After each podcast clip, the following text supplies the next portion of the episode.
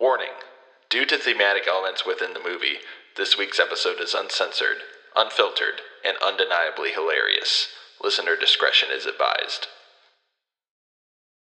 You're the guy at the gym when I ask about that moronic woman? She's not a moron.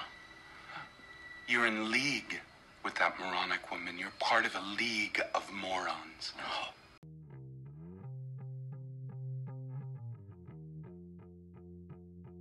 Welcome to the Bagel Boys Show.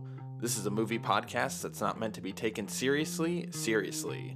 We go through different miniseries covering five year old films, franchises, and finally, actors. And this is an actor series on the films of Brad Pitt.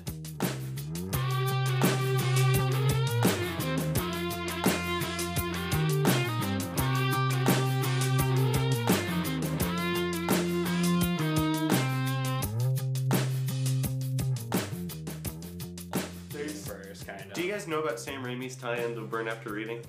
oh, There is one. There, yeah. Is there? Yeah, what? It- It's so I don't know. I don't know how true this is. I see. I seen it on IMDb Uh-huh. where he directed the fake movie scene with Ah! Rob Mulroney. Yes. yeah. He gets a directing Mhm. credit for it. Coming Up Daisy. Yeah, yeah. yeah. He directed it. And it was also Yeah. written based on a Cormac McCarthy book. yeah, exactly. Yeah, That scene always, like, it's I- it's, it's wild. I love that so much. Just the, the movie theater like, scene? The, the whole thing where they're just like the Laughing their heads it off. just- oh, the whole It's like yeah. when you get down from that tree, and the ah! whole theater's just like throwing George their Clooney's up. just Yeah. like kicking his feet. And Ellen just looks off into the distance, just like contemplating something. Man, oh, I love I love Coen Brothers extras. They are so oh, good. I love everything Coen Brothers. yeah, yeah, yeah, me too. Welcome Oh, to the Bagel Boys Show. Ooh. This is a movie podcast that's not meant to be taken seriously. Seriously, I don't know why I'm saying this. I'll add this later. Shit, never mind. Start that. That was a great Right? introduction. Good stuff. Actually, keep that. That was Right? perfect. Yeah. Welcome to the Bagel Boy Show. So My name is. Wes. Well, there's two things I know about podcasts, guys. One, which one's my camera? Is it's it's a visual medium, and you can't edit audio, so it has to stay. It's true. oh man, if I hadn't said already, I'm not West. there we go. We've got someone else with us here today. A very very special Bagel Boy guest. Why is he special?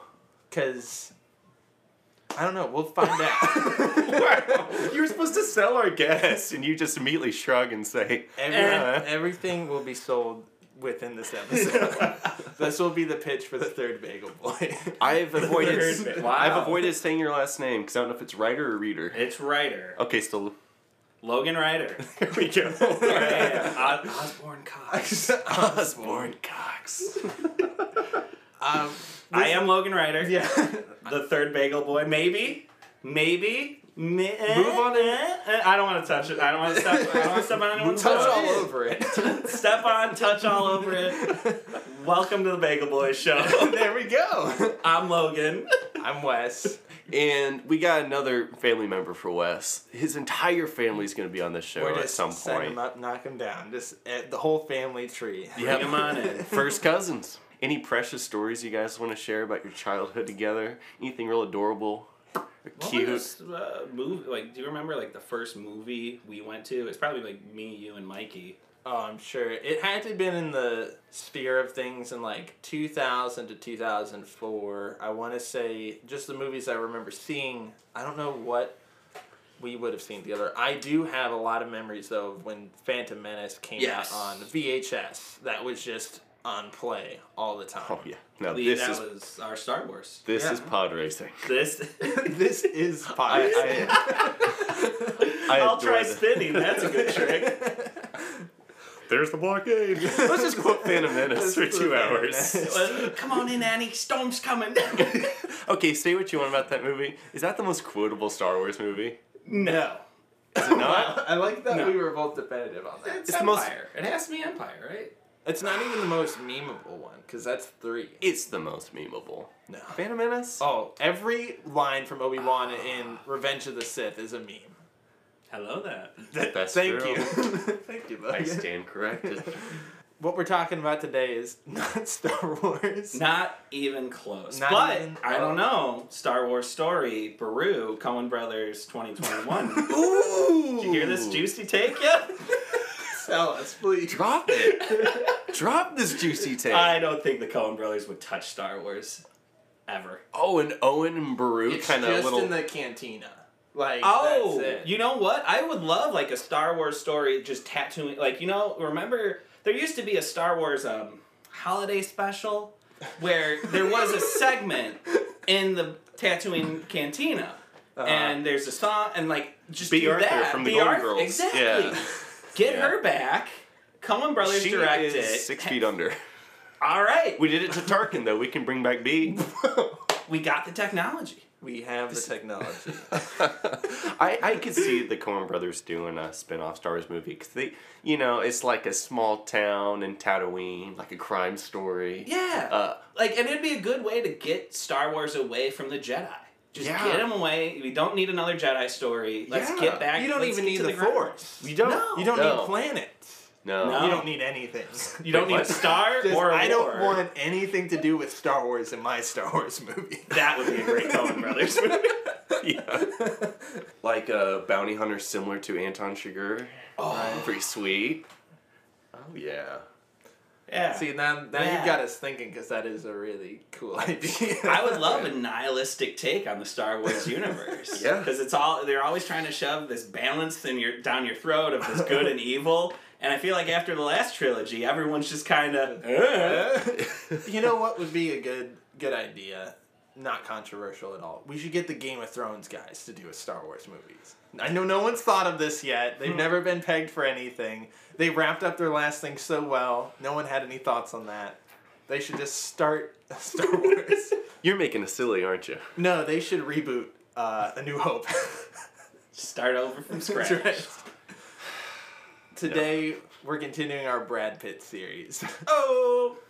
Uh, this is a movie called Burn After Reading, and if you haven't guessed yet by our jokes, which how on earth would you? It is a Coen Brothers movie. Oh yeah. First Coen Brothers movie on a Bagel Boys podcast, right? Correct. this is true, Uh, hundred it's- percent. It is. This is, How'd this that is your intro to the Coen Brothers. Well, Yeah, for the Bagel Boys. for the Bagel least. Boys show. Yeah, And I think I've said this on mic. My favorite filmmakers. These guys right here. Oh. Favorite. Awesome. Top of the list. Nice. Very good. Can't beat them. would that be? eh, Are you in agreement with that then? Oh, Logan? wholeheartedly. Yeah. Absolutely. Yeah. Yeah. no, I, I, I, I did a Coen Brothers uh, rewatch. Like, I, I think it's uh, uh, 14 or 12 of their films now, including their most recent Buster Scruggs. Uh, just from starting from Blood Simple, their first film, Yeah. going all the way to Buster Scruggs. And oh, what an enjoyable rewatch. Like, their movies are so good. They tackle different, like, styles in some of their movies mm-hmm. Mm-hmm. with very reoccurring themes, though, and uh, just a great reoccurring cast of characters too. They, they Coen Brothers love to use the same cast. Oh yeah. And man, And they know how to use them. They know how Oh, to use them. John yeah. Goodman and George Clooney, they have Oh. them perfect every movie they're in. So we're just gonna talk about Coen's for a while. I'm Completely sorry. fine. No, So give me your elevator pitch of why you love them. Well, I came into the Coen Brothers. My relationship with Coen Brothers movies started off pretty young. Uh, my aunt and uncle uh, sat me down. We watched Raising Arizona. I think that was the first one Yeah. I saw, but I didn't really know what I was watching. Like it was Coen Brothers. And Yeah. you were an infant, so moving pictures was- were kind of a It new was thing. yeah. I just saw Nick Cage running, and I just grinned from ear to ear, and I just loved You it. saw the Huggies on the screen, and I'm like, I, I, that's what I'm wearing. That's You were the baby they kidnapped. I was actually in, yeah. 15 babies they used to make that movie, by the way. Just a little bit of Really? Raising Arizona Are trivia. serious? 15 babies were on set for that movie, for the Well- Arizona Quints. Now that makes sense because Yeah. there is what eight on screen at one Five. point. Five. Yeah. Wow. What my what movies do I I- even know? There's a lot Nothing. of babies. Yeah. Yeah. but uh, after yeah. after Arizona, I think my the next one I really remember uh, gelling with me was uh, um, Oh Brother Where Art Thou. Mm, yeah. saw that and I my dad was like, "Hey, we rented it from the, we didn't even see it in theaters. It, rented it from the video store." So my dad's like, "Hey, let's get this. I heard it was good. No clue what it's about. Just popped in, fell in love." Yeah. immediately. Yeah. And then the final nail in the coffin for Coen Brothers' love for me in college, perfect viewing time to see The Big Lebowski. Oh, And I watched The Big Lebowski, and. I and it was just like these guys. I get these guys. This is my sense of humor. Looking back at all their other films, I, I I've seen and love. I'm like, I, oh, love. Do you know what's depressing? What's that? I've, I've told you I've seen all of them minus two. Man, who was it mm-hmm. there? And Miller's Crossing. Yep. Big Lebowski was the one I saw last. Oh, Yeah, I was really late to the party for that one. But for me, Oh Brother Where Art Thou was the first one I ever watched. Me and my dad watched it, and my dad bought the soundtrack immediately Yes. after seeing Oh, it. yeah. So we just loved that movie. Incredible but No Country for Old Men's what sold me on them. I remember the first time I saw it, I got to the end, and I was angry. Wow. I was so mad that it ended that way. But I watched it again, and I was like, nope, it's a perfect it's ending. something about you know, yeah. Completely flip flopped on it, but uh, they actually wrote Burn After Reading. I think it was before or during uh, the Yeah. filming for No Country. Because this is right after. Right No after, Country, right? Country, Yeah, yeah, this is right after. Which what a way, like Yeah, to, win right? a, to win an Oscar, then come out with Burn After Reading. Just that. Because this is just them having fun. I get the Yeah. feeling of they've wanted to do a movie with John Malkovich and Brad Pitt. They said they specifically wrote those roles for them. They succeeded. yeah, they what a just call too on Brad. We'll get to Brad Yes. later on, but Yeah. man, I, uh, my kind of similar to you, Daniel. The first one I saw was Oh Brother. I feel like that's just one that's made through the rounds of like. It's one of the most family friendly. Yeah, It's a great if you wanna say- introduction, yeah. too. Yeah. Um, Because a lot of the times Coen Brothers can get a little too out there, I feel like, with Yeah. like The Big Lebowski, where you're enjoying it, you're not really sure what's going on, and by the Yeah. end of the movie, you're just kind of, what happened? yeah. Fargo's like that to a point too. Fargo's was- like that too, and so is a Yeah. little burn after reading. Yeah. That's the one. That was my next one was Fargo. Then after Ah. Fargo was Raising Arizona, Mm-hmm. Yeah. and then No Country. And so, all of their work, like I'm able to enjoy Mhm. quite a Yeah. bit. I don't think there's been one that I would say is even bad. There's there's not great ones. There's ones that don't hit for everybody. Yes. But overall, like you guys said, there's Yeah. they have such a range of what they can do. Blood Simple is Yeah. the only one out of theirs that that I would say I don't necessarily like, but I give them a pass because it was their It's the first one. yeah first one. They were still trying to find their super footing. low budget. It's like the like the biggest indie picture. Yeah. ev- like ever, and it and it's very Coen Brothers when you watch it. Yeah. But it is just very kind of Well, even if you go back and watch it, that whole opening shot of the landscape and the narration's exact same as in No Country. Mhm. Like they do that. they love movies. their voiceovers. Yeah. in the. Yeah, It's it's even even Big by- Lebowski and Hudsucker. They do it in Hudsucker Yeah, Proxy. it's, Hudsucker. ah, it's great. This this movie came out in like we said earlier in two thousand and eight. Great Uh, year for movies. Great year. This was Dark Knight and Iron Man starting out. Yep. Which is just seems like forever Can ago. you imagine a time before the MCU? It's just, I can. It has engulfed everything. This was also the year of our, you know, the Academy's favorite, Slumdog Millionaire. oh, Everybody's favorite, right? that was How long- 2008. Yeah. Wow. Uh, I can't also- believe that beat out Dark. That's then, just uh, Oscar politics, though, you know. Uh, another one, Crystal Skull, Indiana Jones. Oh, I like that movie. Sue me. Actually, Oh. don't sue me. That's the opposite of the point. I'm I saw that in theaters. I remember that. Uh, and then yeah, that was a that was a disappointing family trip to the movie. Shia LaBeouf. Shia LaBeouf. uh, Sheila Boo. Now, this is also another Brad Pitt, you know, year. Oh. And a film we'll cover later on is The Curious Case of Benjamin Button. That's right. Benji Butts. Oh, Benji Butts. Yeah. Benji Butts. But that's not what we're talking about today. We're talking about the Coen brothers and their film. Burn After Reading, more specifically, Brad Pitt.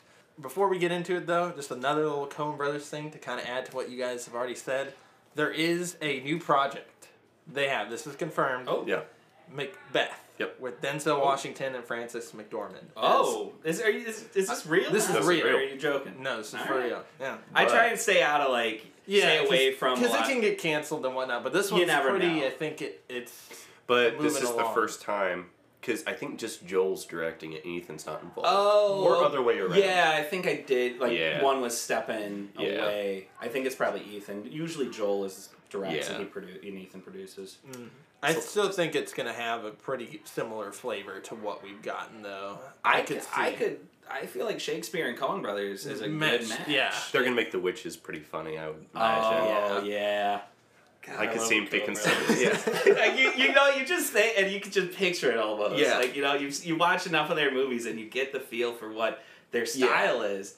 And yeah, Tilda you just- Swinton's playing a witch. I'm calling it now. I just gotta say. Oh, cold, stuck up bitch. she is great in this, and she's the only Yeah. character they did not have in mind.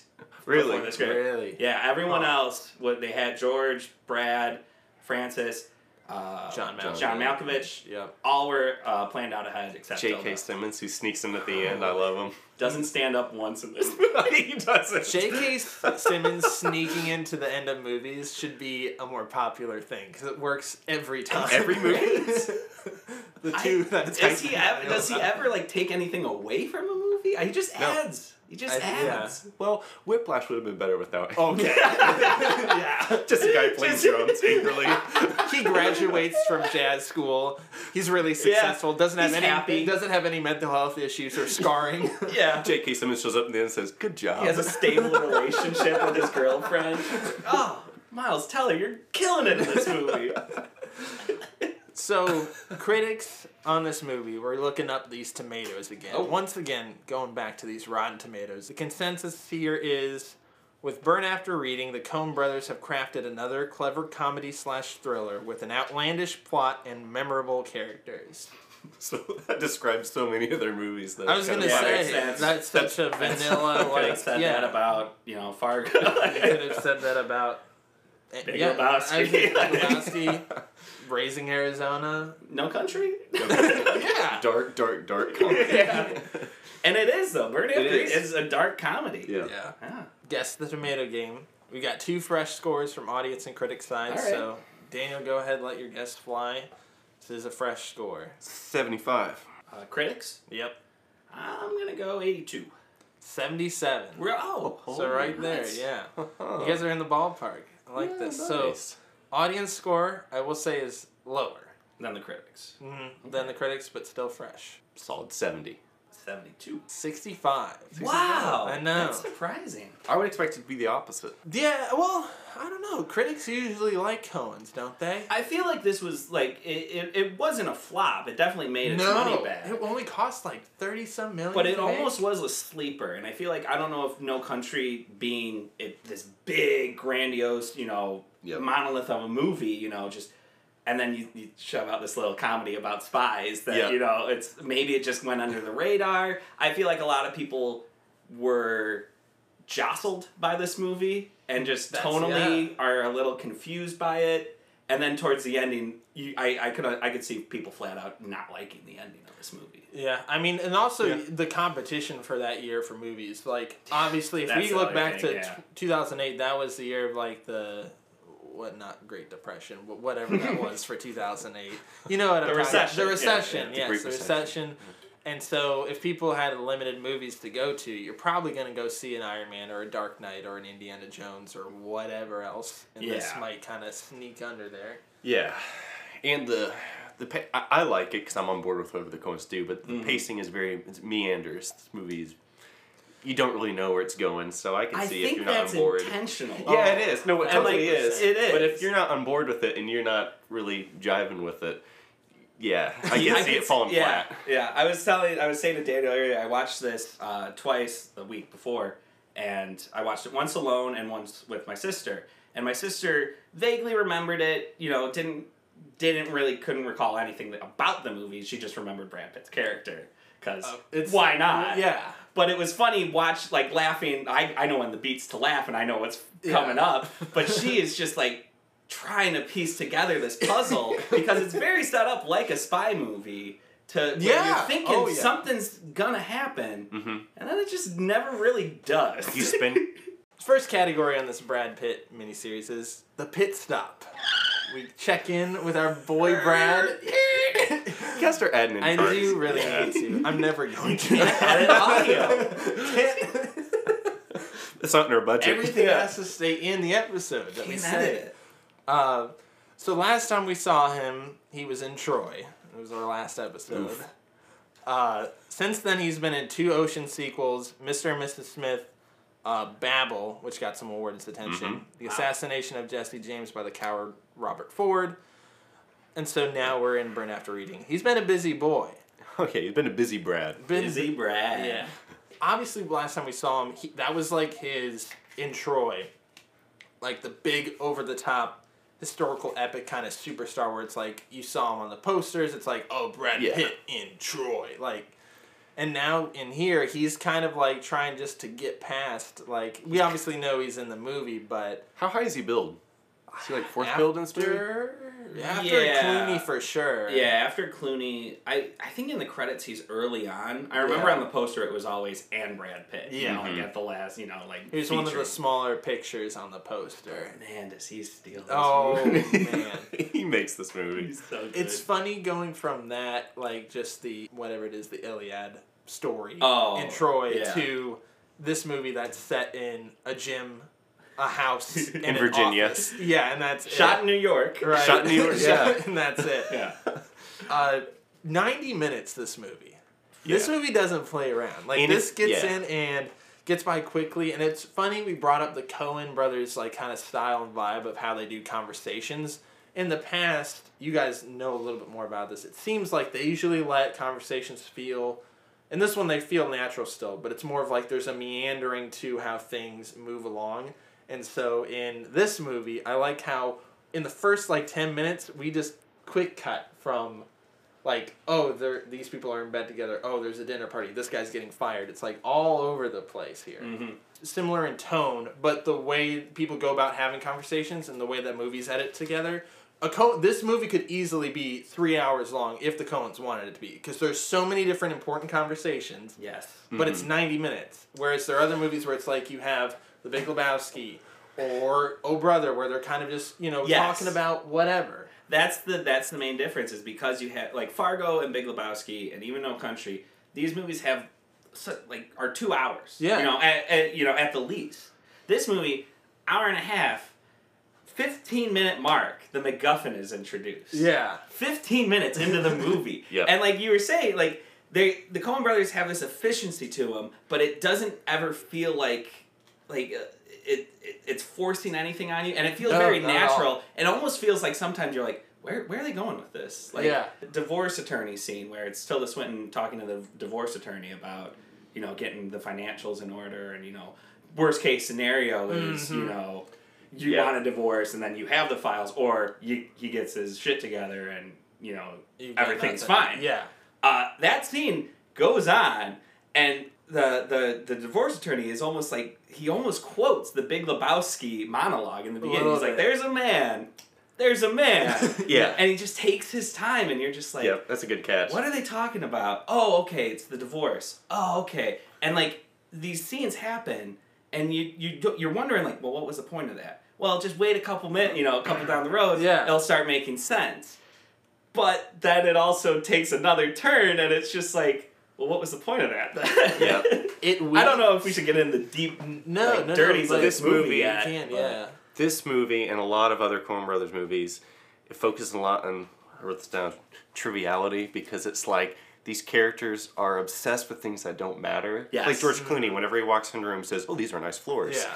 And Oh Brother, he's Gotta saying, get, gotta get a run yeah. in. "Yeah, Oh Brother, he's obsessed with the hair gel." Yes. Yeah. Uh, Frances McDormand's character here, she wa- she's obsessed with losing weight. It's just Yeah, like it looks, these yeah. characters. The, the reason why it's a screwball comedy is a bunch of self-absorbed idiots Yes. who are Oh, yeah. obsessed with things that don't matter, and it's just showing Yes. the chaos of that. And he does. They do that a lot in their movies, and I always think that's hilarious and the characters think it's a value. Yes. But you as the audience know Yeah. you're Yeah. all the audience is in on the joke that Yeah. this disc, this this this this shit, this raw intelligence The numbers and dates, man. is is just nothing. It's it's memoirs. yeah, my memoir. That you guys said it best. Like how this movie, even though it like makes you kind of stay patient with certain things that like clues you in on. This movie makes you feel smarter than you are because it shows you these different Yes. fools and different Yeah. predicaments and how like you know they are trying to deal with it in their weird backwards ways. And so that is not super traditional in comedies especially where I feel mm-hmm. like it's like Yes. there's either slapstick or it's the the stoner kind of humor or like oh it's just flat out like you know crude or funny or you know bombastic. This is like this is funny because you know these people are just fucking up, and you get to watch them fuck up for The 90 audience is one step ahead of the Yes. characters in every point of this movie, Yeah. and that's the joke. And to your point, the Coens are also notorious for always blend all these genres together, like the stoner Yes. comedy and you know the crime They love thriller and the they love crime and almost they, they- they almost love all their movies are about, About- crime. I think uh, in a small town where you wouldn't expect it Yes, to happen. That's yep, like their biggest cliche, but it lands every time. intolerable cruelty. I think is the only one that's not really. well, about even crime. that one, like she's trying to like Yeah. she's trying to marry a guy and just to divorce him, take away his Swindle him, money. yeah. so it's A lot they of always try people. to yeah they always There's, try to yeah, they love doing that, and they love their MacGuffins too. You know, their their their discs, their briefcases, Yeah. their their they're things know, that don't matter. They're too. things that Yeah. don't really matter.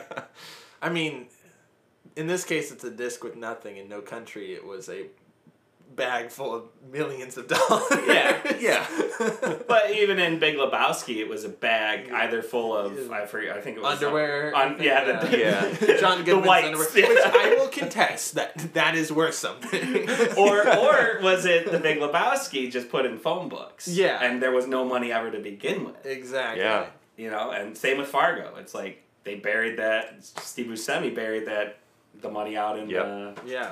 wherever, Yeah, and then Lord knows no where. one found it. Meanwhile, John Goodman's obsessed about the bowling tournament the entire movie. of Big Lebowski. The one thing that matters. Yeah. yeah, matters. the one thing. Brings his dog to the bowling. alley. I didn't bring it bowling. It's not buying it a beer. It's not taking your turn. not renting it shoes. we watched some Big Lebowski at Love that movie. It's night. one of my favorites. I like how they're all stupid. They Yes. have very differing degrees of stupidity and idiocy. Where Brad Pitt's character, which we'll get to him, is just a dope. Like he's just kind of He's along the- for the ride. He's not initiating Your really best yeah. bud though Yeah. in the world. That's what's funny because half the cast is working in intelligence and Yes. they're idiots, And they're and then half the half the cast is working at a gym and they're just as much of an Right. idiot. So it's just showing how just everybody are you idiots, could take no matter what your two, job. like people in their different jobs and just swap the roles and Yeah, like, the it's the outcome would be the thing. same thing. Yeah.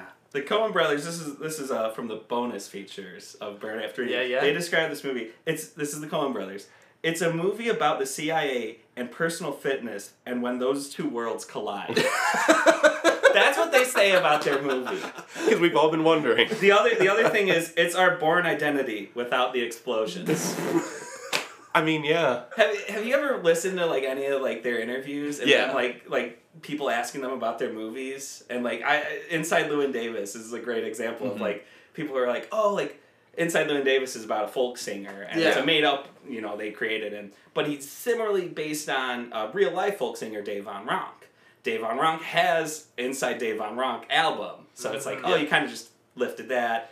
And on that album cover of Dave Van Ronk, inside Dave Van Ronk, is a cat. So it's just like, you had to have done this. They deny it. They're like, no, we never even heard of it. It's like, you guys are liars. They never get serious answers. No, so I don't know why people bother interviewing us. I know. It's just like You're always They gonna like- get they- like a nice sound bite out of Yes, it. I yeah. feel like. And they want their audience to, to work for it, to get their meaning. Because there are meaning in their movies. Oh, hundred percent. yeah. They, this they might be the Yeah. most nihilistic filmmakers out there, but there are there is meaning in their movies. Yeah.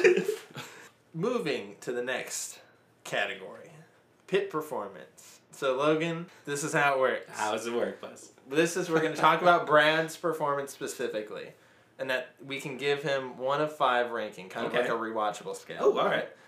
There is at the very bottom. If we hate his performance in Mm. the movie, we give him the pits. Oh, okay. If Like he's it? a little bit above that, but he's still not good, it's a bad Brad. All right. Bad pit. If he's a little bit too much of Brad. something or lacking in a different area, he's Tad Brad. Tad Brad. If he's good in the movie, you really like what he's bringing to the table, there's Rad Brad. Rad Brad. In the very top, top. Brad to the bone. Brad to the bone. And so we'll just kind of cover his whole character in this movie and just how. Should, I, should I give my ranking now, or it- are we going to talk about? We can. We'll talk and then give it. Okay, Uh, alright. Brad plays Chad Feldheimer in this movie, and he is a. He's such a Chad. He's such a Chad. Chad Brad. Should there be a new Wait, kid? There be a new new kid one. just for this we movie? honestly probably should. Chad He's Brad. a total Chad Brad. Oh, his hair. I love his hair. It's like what like so he's an assistant like trainer, personal trainer at this gym. I just want to say I love the choice that they make him wear cargo shorts with this huge brown belt the entire movie. I know. So good. And you know, he, the lines that he's famous for in this movie is when the classic, you know, I got his number, and when he does the yeah. dance. Honestly, I think the funniest thing is when he's on the treadmill in the background running. That he's is just like, hysterical. I love the line when um because when you first you get first get introduced to his character, Linda's calling him and saying, "Hey, Brad, Chad, Chad," kind of and, jogs over. and he's well, he's he's first like stretching a guy out. Oh. And I don't know if you remember the guy says, but he's stretching him out, and Something something, popped. snapped. Something snapped in my ass. and I just gotta say, these Coen brothers, man, these extras, they get these extras that Yeah. almost steal the show. It's true. Something snapped in my ass is a hysterical line, and it's not even spoke. It's not even said by one of our main characters. no. And so, so that's the first time we're introduced to Chad, and he comes over and he does that Linda's- little walk he, he does does. little walk he does, and Linda's going through um, The dating potential online website. dates. Yeah, Yeah, yeah, yeah. and that's how she gets uh, hooked up with Alan. Mm-hmm. And do you remember what he says about Alan? He's like, "Where does he work? State Department." Oh, that's cool. Oh, yeah. like he clearly doesn't know what that means, and he's just my my favorite part of that scene, this doesn't have to do necessarily with Brad, is that she keeps saying repeatedly, she's like, I like a guy with a sense of humor. And if you look mm-hmm. on the screen, Alan says his like dislikes and turnoffs are stand up comedy. the Oh, guy really? the Wow. profile immediately below Alan's, who she labeled as a loser, yeah. says he's a comedian. Oh, like as his what? like occupation. I didn't was catch like, that. I did not either. brilliant. That is It's like awesome. she's so blind to what's right Yes, in front of her. she Yeah. is. She is. She's blind in many ways. Brad is also just. God He's bless cracking him. me up. I love the way he's drinking his water bottle off the side of his Oh, mouth. turns 90 Yeah. degrees just to drink his water. I love him doing the finger guns and that. So Oh, he yeah. finds the disc and he's going through all that. I just gotta say, I think this is the funniest I've seen Brad Pitt. What other? Yeah, like I mean, I Ocean's think- Eleven, he's eating Yeah, stuff and he's he's cool. he's got his little one-liners or whatever. This is like Yeah. bust my gut fun. Yeah. Like whenever he's on screen, it's just He's got like funny lines in Once Upon a Time in Hollywood, but it's not a comedic role. I mean, Yeah. Yeah, he's kind of just another cool, you know, stunt man. yeah, he's Yeah. a he's a parody of himself in that movie, Right, but it, he is, yeah, I don't. Yeah, I think you're right. This This, is- is There's funniest. nothing even close to it though, as far as like the way he delivers lines, the way his one of my favorite things. It's a small thing, but you'll just uh, the camera will be on him like waiting around while he's stalking John Malkovich's character, and his mouth is just kind of like open, like slightly. He's not like fully on breathing in and Yeah. out of his mouth. It's just kind of like open all the time. Oh, God. That's when he does the snake eyes. Like he's just like appearances can be Deceiving. yeah, deceptive. That's it. I like how he just kind of dances and laughs his way through this movie while he's dealing with like some really crazy shit. Like he's trying to get Oh, fifty he's in thousand over dollars. Yeah. Yeah. He's trying to get like this money from some guy he doesn't know. Mm-hmm. But the thing is, he doesn't need the money. He's, he's- doing it for his friend. He's Yeah. a good Samaritan. He's just- he's a he's a traveler on the road. And my favorite, my favorite is when he starts to blackmail John Malkovich, and when John Malkovich starts yelling at him, he looks so sad. He Yeah. puts down the phone,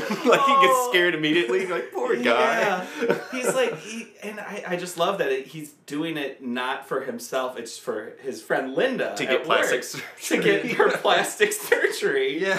and he's and he, he's doing it because that he starts off with the blackmail phone call. He finds he, he gets the number of who owns the I've got his number. and he decides to call Osborne Cox. Yeah. but I don't think he had the intent of blackmail. He just No. wanted the Good Samaritan tax, Which Yeah. which and isn't even a tax. Speaking of him Follow. saying Osborne Cox so many times, mm-hmm. that's another Coenism because they always Repetition. yeah mm-hmm. repetition, and they also do it with the janitor of it was just lying there. he Oh, was talking about yeah. the disc. on the floor, just on the lying floor there. just lying there Just and him lying saying Osborne Cox. it's funny lying because he's just saying his name, but why am I laughing every time he says it? It's Yes, yeah, this is Osborne Cox. You clown! Who is this? I love how he bite all the way over there, and he's like Yes. looking around. Yep. He's like so like, oh, do you got some water? He's like, Yeah. He's like, no, I don't want No, tap fart water." is? Yeah. And starts drinking like orange juice or mm-hmm. whatever. Yeah. He's like, I need to hydrate. and he, I love how he brought instead. I don't think he has a bike lock. He took one of the wheels so that way someone couldn't steal his bike. I think that's what he Yeah, did. I think that's so. in that scene. He's like Yeah. walking to her apartment. He has. I'm like, why does he just? I thought it was a unicycle, but it's not. It's a bike, yeah. Mm-hmm. which we see later on in the movie. Which He I does love- have a lock though later on in the movie. Right, which I'm like, why would you take the? I don't know. It's just one of those things that just makes this character like just wow. This guy's so stupid. He has to be real. Dancing he's down like- the hallway. Yeah. Just like, oh my god. oh my. I got a question for you guys. Yeah. His death scene. Do you think it's Uh, so, so sad or do you laugh? it's I think Or both? It's really both. Both. both. the first time watching it, it is it's jarring. Yeah. Because just because, and like talk about a ticking clock in a movie, like the Yeah. perfect setup of you get George Clooney repetition. I think I can get a running after every Yep. time he has Yeah. sex. So Yep. you know He's you gonna see him in his running gear. Tilda Swinton, you know him. They get in the car, and you, you know he's coming back, and you know he's got he's going on a run. Yeah. Brad Pitt doesn't know that though, and it's it's just so well crafted that that this this story and the, the beats and it happens and that the audience knows these little bits Yeah. and they can put it together themselves. Yep.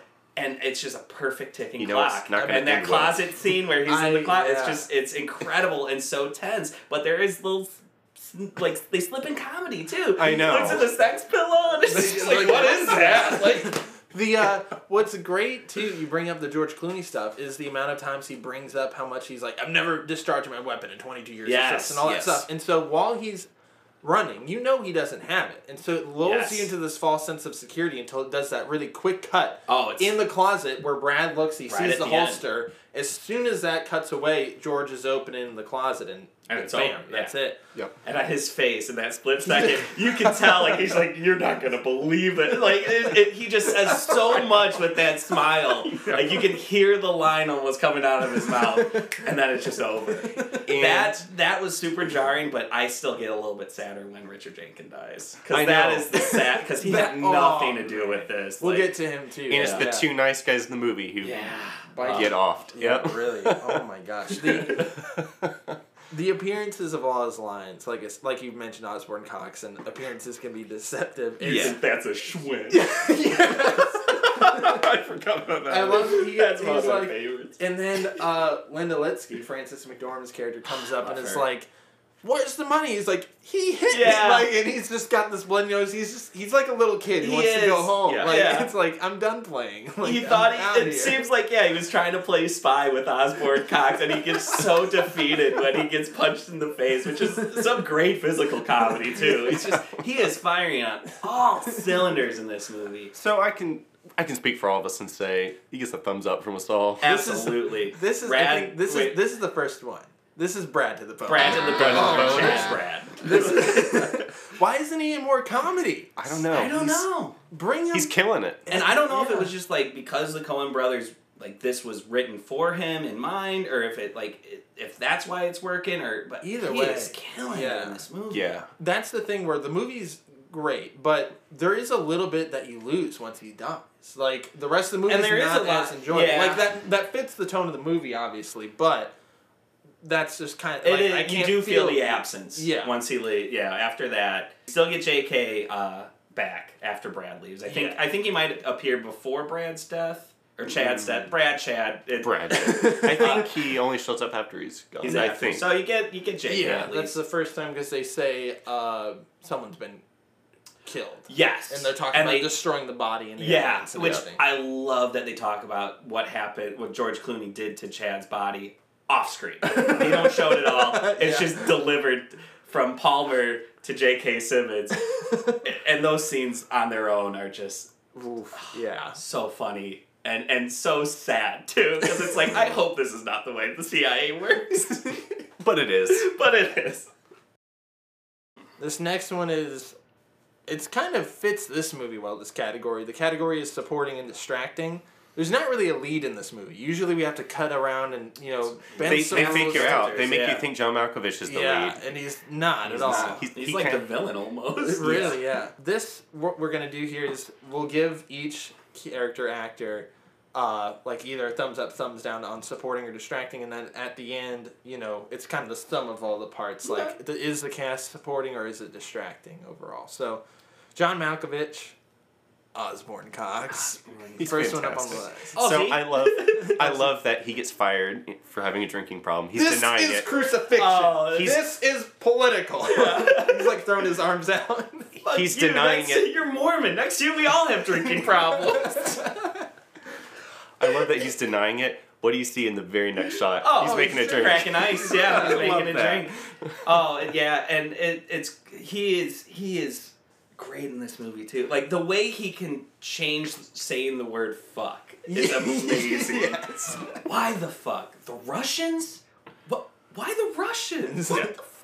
Like, he is he is great in this movie. I'm And- surprised he's not in more of the Coens because I feel like he fits that Oh, mold absolutely. really well. Yeah, no, he calls, he gets fired, and he calls the reason he gets fired is because he has a higher patriotism. Yes. Oh. While he's on the boat with his dad. And it's like you, and the way he says memoir. Like, it's just, it's Oh, so believable that this guy has his own head stuck up his ass that he's like some, like, really great. High ranking person in the CIA, but I love at at the end, like he hands the papers over to J.K. Simmons. He's like, "What's his clearance level?" He's like three. And he's like, "Oh, nobody. whatever." You know, yeah, yeah. I that scene um, with him and his dad on the boat is kind of like the perfect, like just summary of the Coen Brothers comedy because you're looking at this. This is an objectively kind of sad scene, but there's something darkly funny about his dad just kind of like swaying back and forth, and then he ta- he's just rambling on about this higher patriotism Yeah. about writing memoirs about your time as an analyst. It's just like And the dad's giving nothing yeah, back. He's just nothing. But, and then that's it for the dad. Never see him again in the movie. Yep. That's one of those scenes too where it's like this is obviously a comedy, but the way it's like kind of shot and put together, you're like, is this like, this could be like some sort of weird drama too, where it's it's, the like, score plays a part. yeah, in that's too. a huge, huge piece. It's got like a Jason Bourne-ish score to it in the Yeah. credits. yes. His again, like just talking about the stupidity of each character is the. uh his is more of just like an arrogance, where Yeah. Brad's is more of a oh this is just kind of a you're plain idiot. This guy's He just thinks, thinks he's better yeah, than everyone. Thinks else. everyone else in the world is a moron. Yeah. and he's the smartest guy in the room at all times. Which I love the scene where it's him meeting George Clooney's character for the first time. Yeah. And George Clooney's talking about the cheeses. Yeah. Like, is this goat cheese? I, I, I got a I got a lactose reflux. Well, are you lactose intolerant or do you have acid reflux? They're two different things. I know what they are. so you misspoke. like, Thank you is- for yeah. correcting me. Thank Yeah. you for Yeah. correcting me. It's so great. The he has a great line. I love it. Oh, and he makes the joke about he's a big weapon and he hasn't been oh. discharged. He says, Maybe you should talk to your psychiatrist about it. Uh, he says, I forget who he says it to. He's like, "You represent the idiocy of today," Yeah. which Oh, I feel like represents Ted. the movie so well. Yeah, And even though Ted did not, though, yeah. Ted was probably the clue. mo- the closest he could have related to, Yeah. Yep. and he gets the worst out of it. I feel like. Oh man, we. Yeah, he. Uh, I'd say John Malkovich, Osborne Cox, supporting. He gets his Yeah. comeuppance in the O. Oh, yeah. though, for getting to, what happens to him? he gets shot by the the, FBI watching. Yeah, something like one of the agents watching the house, yeah, which he didn't expect like either of them at that point to be there.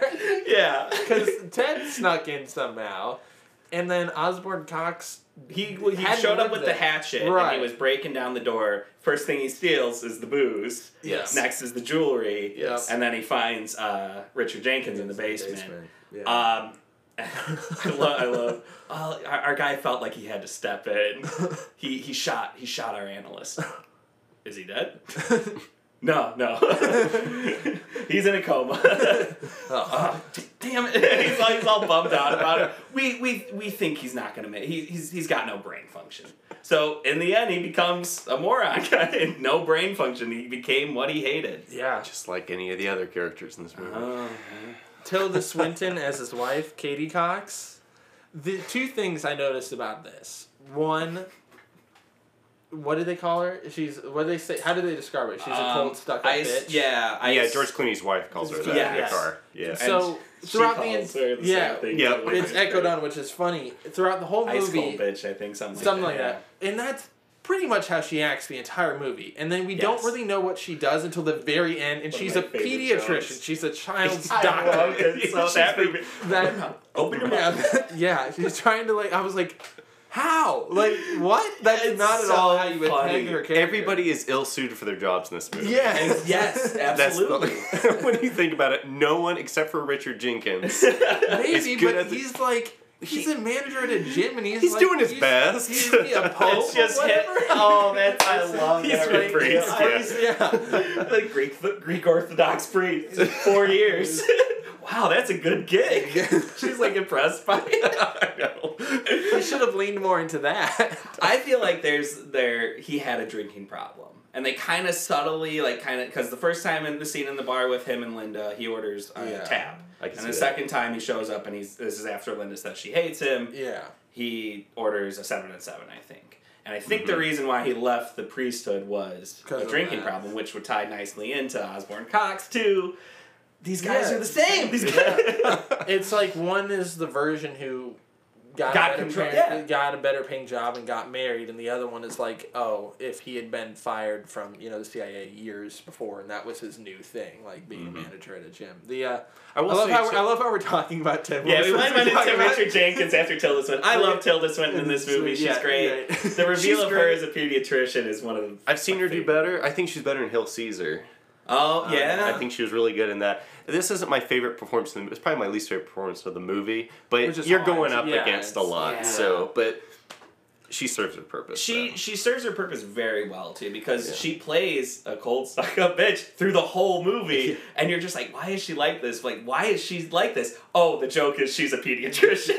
She's mad that Ozzy doesn't tell her he's And fired, she- but she wouldn't stop asking about the cheeses. Like she's just again with obsessing with things that don't she matter. likes Yeah. her men to be children. She Yeah. wants to treat Yeah. them like children. She treats Osborne Cox like a child. She She, treats, George uh, Clooney. yep. She tells him what to do all the time. Yep. You know. She uh the laugh she gives when he tells her that he quit, and she was like, oh, like it's this Yeah. weird like But yeah. squeal like like I don't hiss. What about my benefits, Ozzy? Are they going to honor them? Yep. She's just totally concerned How the for two herself. of them got together. I want That's a story. That's the Coen brothers need to make a romance about their Oh, two. please don't. I don't want to see that. I would love two awful people dating. Two horrible people. Uh, Frances McDormand, Linda Litsky. Love her. Who is she? Love Linda Frances. Litsky. Yeah, you know, it's just me. Linda The Litsky. first scene you've seen of her is her butt. Yeah. Right? Yeah, she's just kind of like again. You um, see all parts of her before her face. Yeah. Yeah. I love how the doctor's like trying to like encourage her out of the surgery by saying like with just a little bit of basic exercise, a lot of like this problem like in like Yeah, she works upper- at a the gym. up- She work at a gym. the upper thigh The upper area thigh will respond to area. exercise. Yeah, but I think she still wants the lipo anyway. Right, yeah. just like, oh, Linda. yeah, Oh. Linda, Linda, Linda. And she's the one who gets her way in the end. She gets which the, is hilarious. the CIA pays that's for the, it. th- yeah. That's- And I- She's the one who arguably tries the hardest to accomplish her goals in the most like bombastic ways, and it somehow pays off, even though Yeah. she's like just a mess. You Her know, best after, friend dies after along the way. Yeah, yeah. After she loses, and Brad, then it's so- sends yeah. Richard Jenkins in to get more like guilt him. Does he tell her he's going? he doesn't tell her. okay. He go- takes it upon himself. Yeah. But I mean, she's manipulating him, and you can like he obviously is in love with her. and Yeah, she knows clearly. what she's doing. Yeah. I mean, I maybe she does, maybe she doesn't. I think she's just so self self absorbed that maybe she doesn't. But Yeah. Ted's just that nice guy who's gonna do it. The the funny thing is too, like I would you would think, like any logical person, this is again the audience being in on the joke, is if you're a woman who's gone out on multiple dates and getting to sleep with George Clooney, Yeah. Why on earth would you feel any sort of self conscious? Like I feel like that's what the audience would project on her, but she still throughout the whole movie is like, I don't really care. And then He agrees gets- with my surgeries. he does, and, Yeah. it, and it gets to the point where she's ready to like dump him when he's shows up negative, depressed yeah. and he's like, I can't deal with this. It can't always come his me. wife wants a divorce. Yeah, it's like, okay, Mm-hmm. cool. like you're really sticking to your guns here throughout this whole movie, no matter the cost. Is this only this? She's only in two of the Coen Brothers movies, right? Fargo. No, Fargo. Fargo. She is in She's in Blood Blood Simple.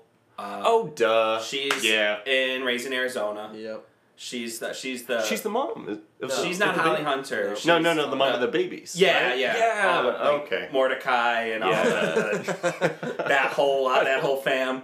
She makes an appearance in like she has like little pops up here, and I think she might be in Miller's Crossing at one point. Okay, yeah, So she pops up for one. smaller roles, but this is like for movies where she's carrying it. I think this is maybe like her third. Yeah. She's fantastic. Oh, married to Joel. She's great. Yeah. George Clooney as Harry Pfarrer. I think he's almost as funny as Brad in this movie. He's he's great. It's just And- not what you'd expect from him at all. But it is with Coen's because he's Yeah. he's he's always an idiot. Like, uh, what's his character's name in Oh Brother? Sorry, I'm blanking. Uh, anyway, Ulysses Everett McGill. yeah, at least he's, he's a Everett. dapper Dan man. He is a dapper Dapper Dan man. Dan. I like that they make him a complete idiot in their movies. Yeah. He, they said He's he not- said this is his trilogy of idiots with the Coen brothers because it was uh, Oh Brother, Intolerable Cruelty, and then this. Yes. What this about, was before uh, Hail Caesar. Okay. Yeah. So yeah, he did yeah. end up showing up in Hail Caesar again. Yeah, which that's his most different performance. Yeah, They don't- that that was one I feel like was very divisive for a lot of fans. Like the Coen brothers, and any Coen brothers fan, like they, I enjoyed Hail Caesar. I remember the first time watching it and like not really It's a nod to cinema fans. Yeah, Mm. it's after watching uh, Once Upon a Time in Hollywood. Mhm. I rewatch like I went They're back similar. and rewatched Hail Caesar. I'm like, oh, they like same time period almost. Like you know, Very they're like similar. very similar. And uh, well, no, I guess it's a little bit earlier, but just a love letter to Hollywood in general. Yeah. yeah. But they use George Clooney really well in this movie because Yeah. he's still the womanizer.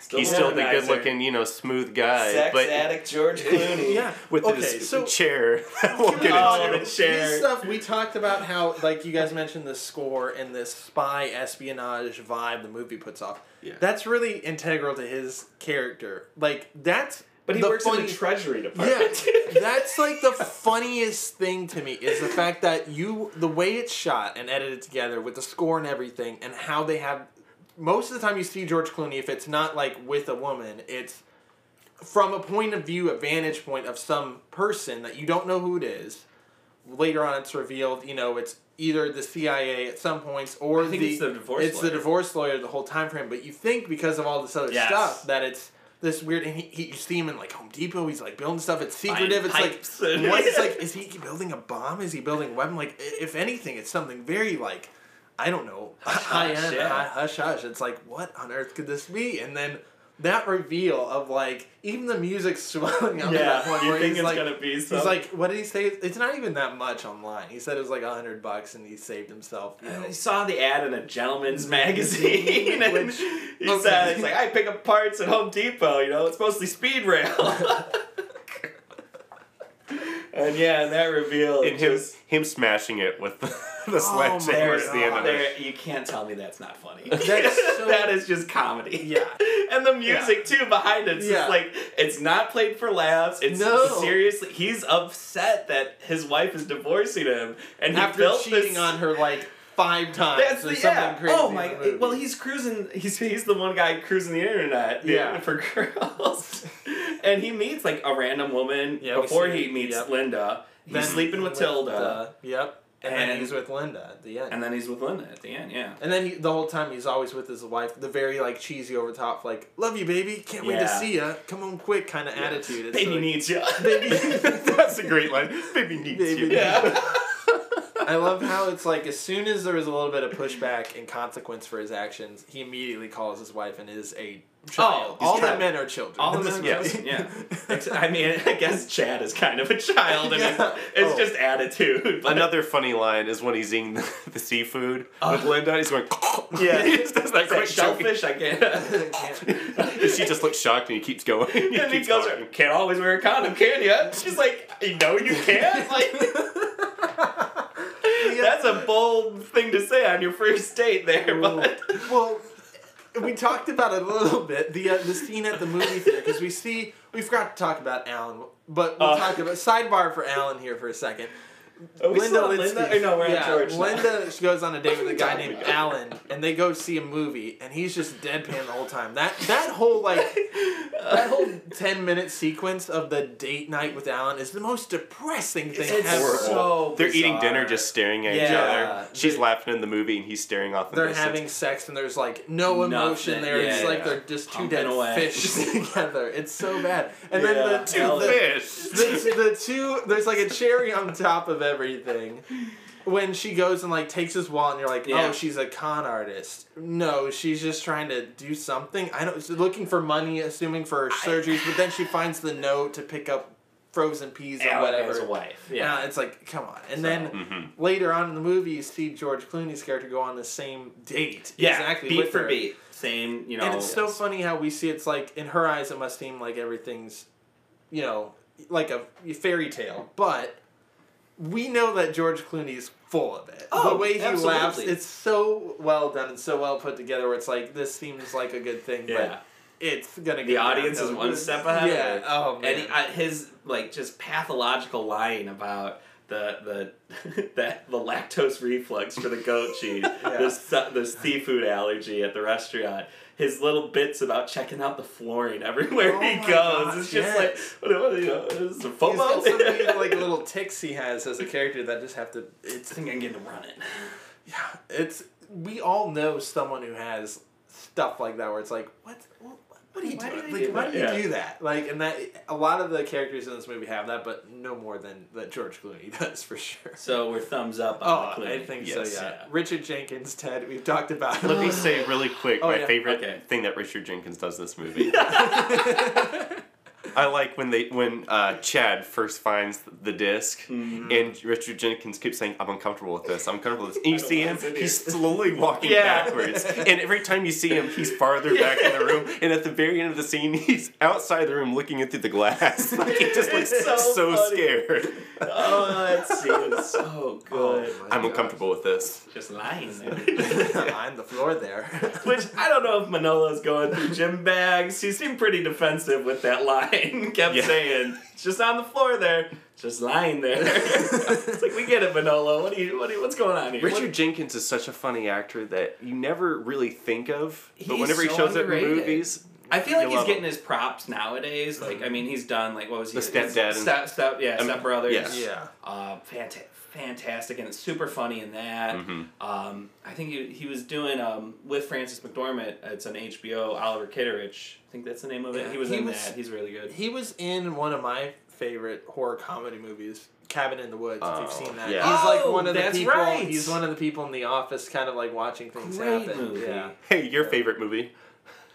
Uh, Bone Tomahawk. Oh. Remember that movie? Oh, Shit. Bone Tomahawk. Dude, that He's in Bone Tomahawk. I forgot that he's Wes's in favorite Bone movie, I don't know Tomahawk. if you knew Dude, that. that movie fucked me up. dude. That is a that is. movie. I've only seen the one scene where he gets Oh, split oh, down. dude. you haven't seen the full movie Because No. Wes it's told a good me- movie. It's a good movie, Yeah. but it's like Yeah. let me make this very clear to our audience. Anybody of any age range, any any background, Ra- whatever. Any race, creed, Any- religion, anything. anything. do not watch Bone Tomahawk unless there's like I don't know what the caveat Were you is. Like watching it with your mom or what? no, just like anybody. I was watching. That's, Lynn, okay, don't do story- it. no. this is the story behind that movie, right? So it comes in to Family Video as a new rental. I put it on the shelf. I'm like, that looks interesting. Western, Kurt Russell. Russell, yeah. yes. and I'm like, this is gonna be kind of cool. Oh, right, Kurt Russell. There's only like two copies, so it's one of those things that as a new movie, it's always rented out. Every time someone rents it, brings it back, I get the same kind of either dirty look if they come inside of the store to return it, or like just say like I really didn't care for that too much, or this was just way too graphic, and I'm like, okay, it's one thing if one person says that. But every single person returning this movie to Family Video while I'm on shift is saying this. So I'm like, I think to myself, I whip out the Yep. sticker for like you know extreme content warning, and I'm like, I'm not gonna put this on there until I watch it. So that night came with me home. I was like one of those nights I'm up at you know midnight, I'm closing, get home, pop it in for an that movie is probably what close to two hours for Yeah, I don't. for an hour and 40 minutes nothing has happened to me that I'm like, this is above any kind of standard R-rated movie. Maybe even PG thirteen. straightforward straightforward Western. western. They're trying to rescue a girl. There's cannibals in that movie. Oh yeah, They show up. Little do they, yeah, Some yeah. strange cannibals. Very very strange. It was on Prime once, and I texted Wes after he watched it, and I said, "Hey, Bone Tomahawk, have you seen this? Is it good?" And he just texted back, "Don't." and so I googled it. I heard there's a gory scene. I looked up that Oh, gory oh, scene. that's an understatement. Yeah. I watched Yeah. that one scene just because I was curious, and I hate myself for Oh it. my It's- But- I it's I would actually recommend watching it. I don't know See- if you're a big horror guy. I, probably I liked it, yeah. and I like slow paced horror. It's not a bad movie.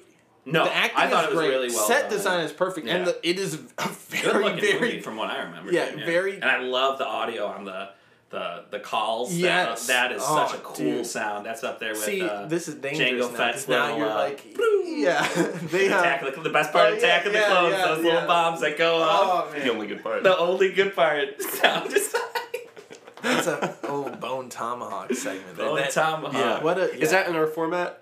The Bone The bone tomahawk segment Pit- where yeah. where each guest I have to show that Show scene that. to. no! We'd lose so many guests. Um, I would lose my sanity at that point. yeah. Who's up next on the list? J.K. Simmons as the CIA superior. He couldn't give a shit about anybody. He's in it for what, 30 seconds? He has two like two scenes, Yeah. I think. You know. They- that's another really subtly funny thing they do is they have this one guy walk into the the office of the guy we saw fire Osborne Cox Yeah. at the beginning of the movie, and then in the same fashion he comes immediately out of his office and walks to like his superior's Yes. office. I was like, there's got to be a more efficient way to run things Yes. here. and then we're introduced to J.K. Simmons as the CIA superior, and he's just right out the gate where he's like, he relates to the audience on the level of like, what, who did what, like what's going on, and this is right after Chad gets shot yeah, too. Yes. immediately after because they're watching them at this point. At this point, it's kind of it clues in the audience that okay. These are all obviously CIA vantage points. We don't know about the divorce lawyer at No. this point, but it's very clear that The CIA is watching. Yeah. They, and they mm-hmm. they know something's going on. but nothing again audience is one step ahead we know it's not something for them to care that much about No. they're not going to intervene Yes. they're just going to watch from a distance like us the entire movie and just see if anything happens. you know, come back when it uh Yeah. when something makes sense. yes How much are the surgeries? and then what does he say? It's like, well, he, He he's doesn't like, well, it's say- he actually multiple say. surgery. And he's like, like- ah, t- just pay it. Just pay it. doesn't even care about the number. Yeah, Osborne Cox doesn't have a high enough security level, so the information is nothing they have to worry george about. George Clooney's character tries to flee to venezuela and he's like why the fuck would he go to Venezuela? And he's like, we don't have any like Extradition, we don't have He's like, any- oh, then by all means, get him Well, yeah, like, and then I, then I love when uh and and then there's still the woman. Oh, Linda Litzke. Oh shit! Yeah. what, what what what do we got? We well we have her. We we have her to do what with her? I, it's And then they it's buy like her that. off with the surgeries. And yeah, like- and it's it's a little bittersweet because Linda is such kind of not a redeemable character at this point after getting Yeah. Chad and Ted killed yeah. yep. you hope that she gets comeuppance. No, she gets her surgeries paid. She'll probably go on a date next week with a guy that Yeah. she won't end up I- with. yeah. It's just, I think, and Cycle I bet she'll just continue to be self conscious about herself. Yes. And they another funny thing about this is how they uh of all the little seeds that they planted at the beginning of the movie of things that you think like might happen like oh Osborne Cox might kill George Clooney's character or you know he might Yeah. kill his wife or like whatever or you know someone might kill him and and, all these slew of you know mishaps Mhm. the one thing that actually happens at the end is the one thing that seems like the least important and the least necessary to anybody which is the surgeries you know where you have like the maybe sensitive CIA information, which we know it's not, but it's like that doesn't really that just kind of disappears. You got the relationships amongst the characters that don't this all end. yes. and then this, yeah, with with her is just being the one thing that actually ends up happening, which is awful. Yeah. Yeah, it's there's not a lot of not a very happy ending. I like that it just ends too. It's like, what did we learn? yeah, Heck if. I know. You know, Yeah. just learn not to do it again. Yeah. what the fuck is we did? Such a great line, and then it just does that The- pan yeah. Uh, out back to the planet. Yeah. Just the same, like you came in through the movie the same way you're going out. You know, nothing's changed. The world keeps spinning. Nihilism, baby. Nothing means nothing. oh, jeez. So overall, I think it's safe to say cast supporting, hundred percent. Yes. Absolutely. Yeah, And like you said earlier, it's such a, a, a cast movie. Like like there Yeah. is no main character. It, Mhm. it just bounces back from Osborne Cox to um, Linda Litzke, Litzke to George Clooney's character, and it To Chad. to Chad stealing every scene he's in. That's back. The next category has to do with Brad. This Ooh, is kind of a mixture of Brad. Back to Brad. This is a Brad Pitt miniseries. If we I haven't like to- mentioned it I a- like to a few every times. This is called "What's the Do." So we talk about his Oh. hair. Was he snacking? And also, was he a uh, snack? Mm. He was not a snack. Not a No, snack. not a Not a snack. snack this time. I think the cargo shorts and the belt do. I, it. I love that there was an, the little behind the scenes. The wardrobe had a tough time making him look bad in a suit, so they had to get him like an extra frumpy suit because he's Brad Pitt too. Right, like- yeah. And like, yeah, this is an older Brad Pitt, like middle aged Brad Pitt, But still. but still, he's he's a good looking guy. Yeah. And so they had to just get him a frumpy looking suit, and boy, does he look comical in that Yeah. on his He's got a Lance Bass haircut. with the Lance Bass haircut, and I love that he wore the suit and the bicycle helmet. he is great. Which like Oh, and his dancing when he's he's got the earbuds in, he's in the car. He's doing a sort of thriller. yeah, of just a little like fist bumpy thriller, drinking Jamba Juice. that's the thing. Was he snacking? He's Oh, juicing. he chews He's gum while he drinks He's- yeah, juice, he's- which is yeah. disgusting and unforgivable. I don't know if he was snacking. He was definitely hydrating. while Yeah, he was, a lot of he was very hydrated. uh, there was one in the like right before they confront Osborne Cox for the money. Osborne Cox. Uh, they're in the Jamba Juice thing, and he's chewing on a plastic spoon.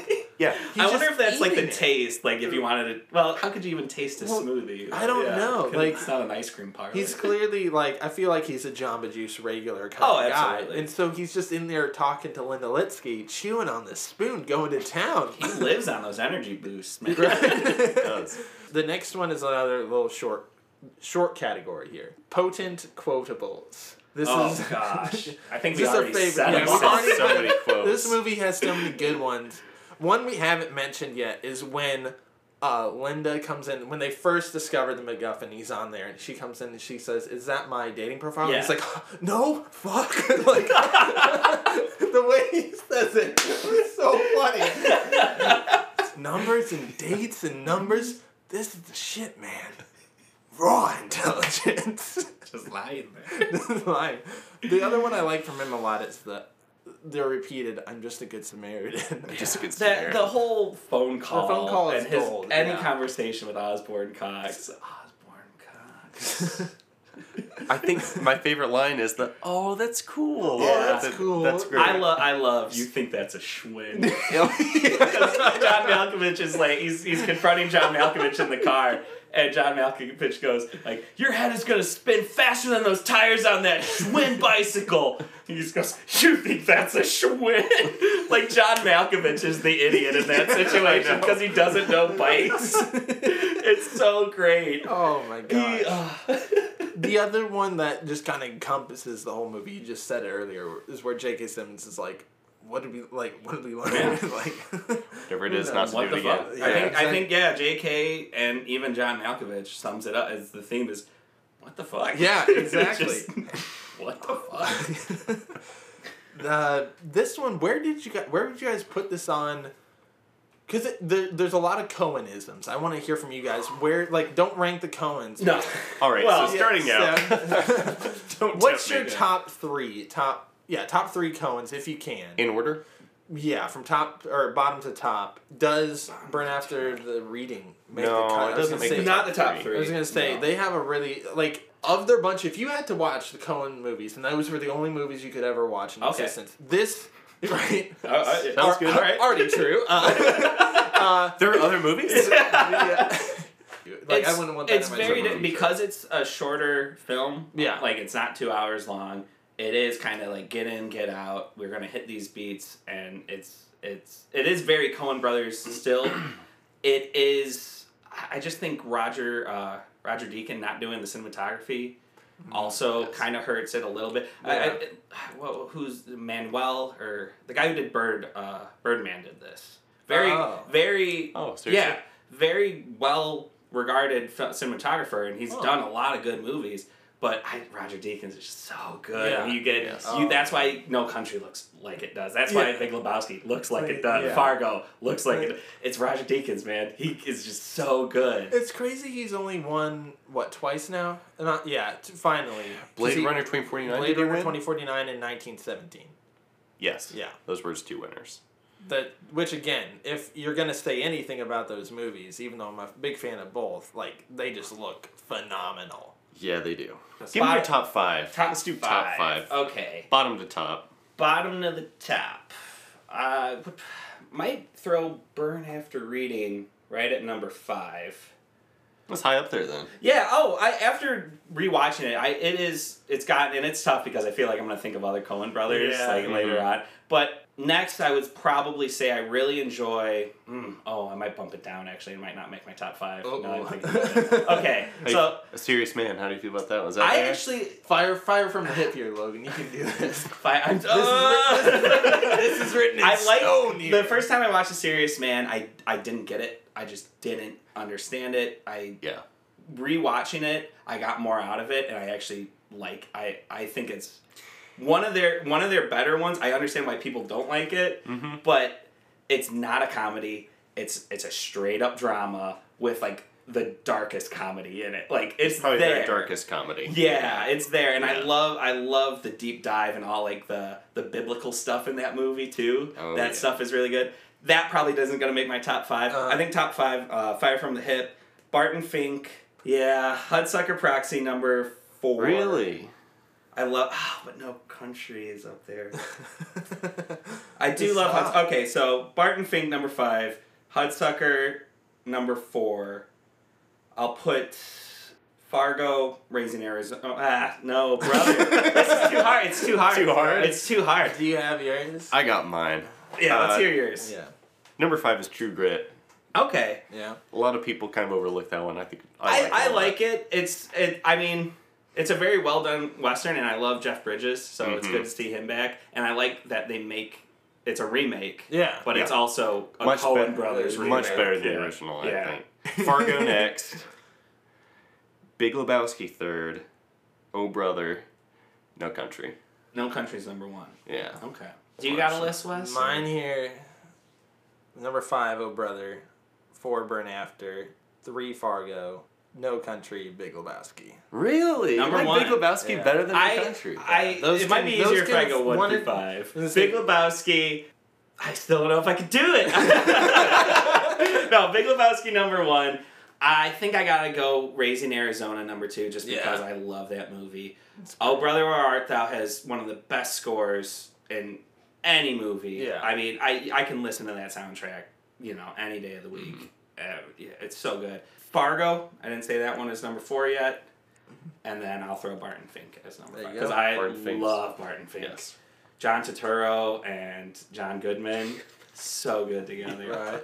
That, and that's haven't a, seen that's a weird one too. Yeah. That's Have you one, seen that I one? have not seen. That's one of my Okay. blind spots on the Coen. There's a good twist in that one. Yeah. Yeah.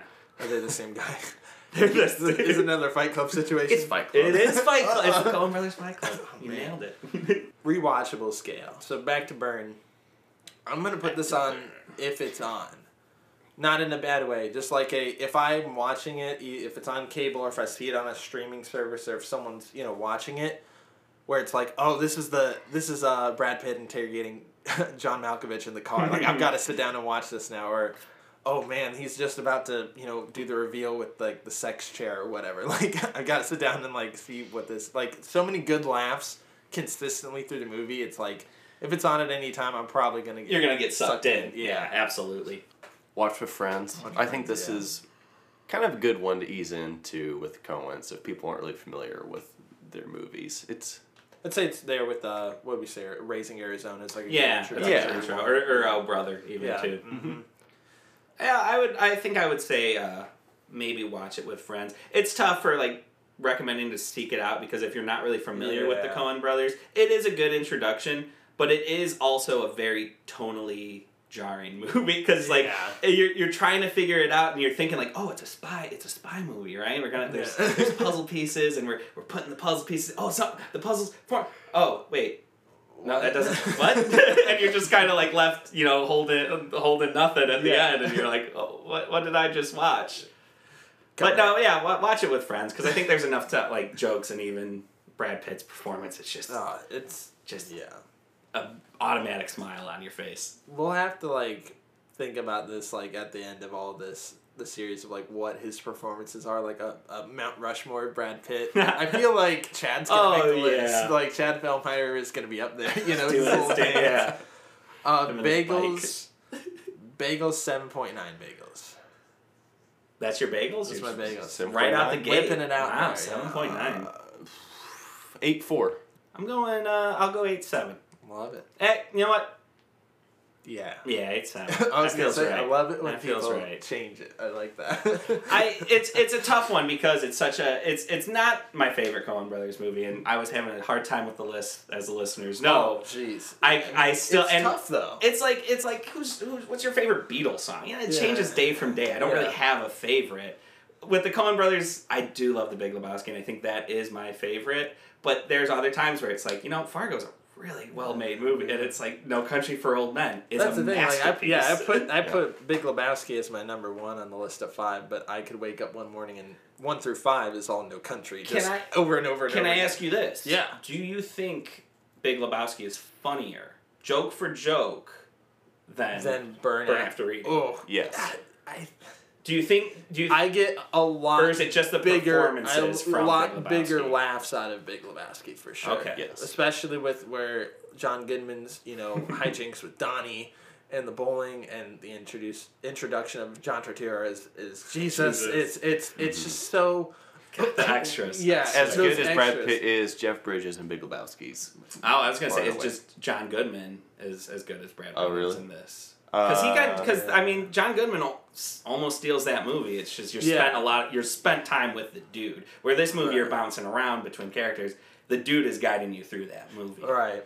It's a much different It's a form yeah, of comedy too. It, it yeah. is, and it's more. I, I think just the absurdity of these characters too, and the, the world they live in, rather than Burn After Reading, where it's just like.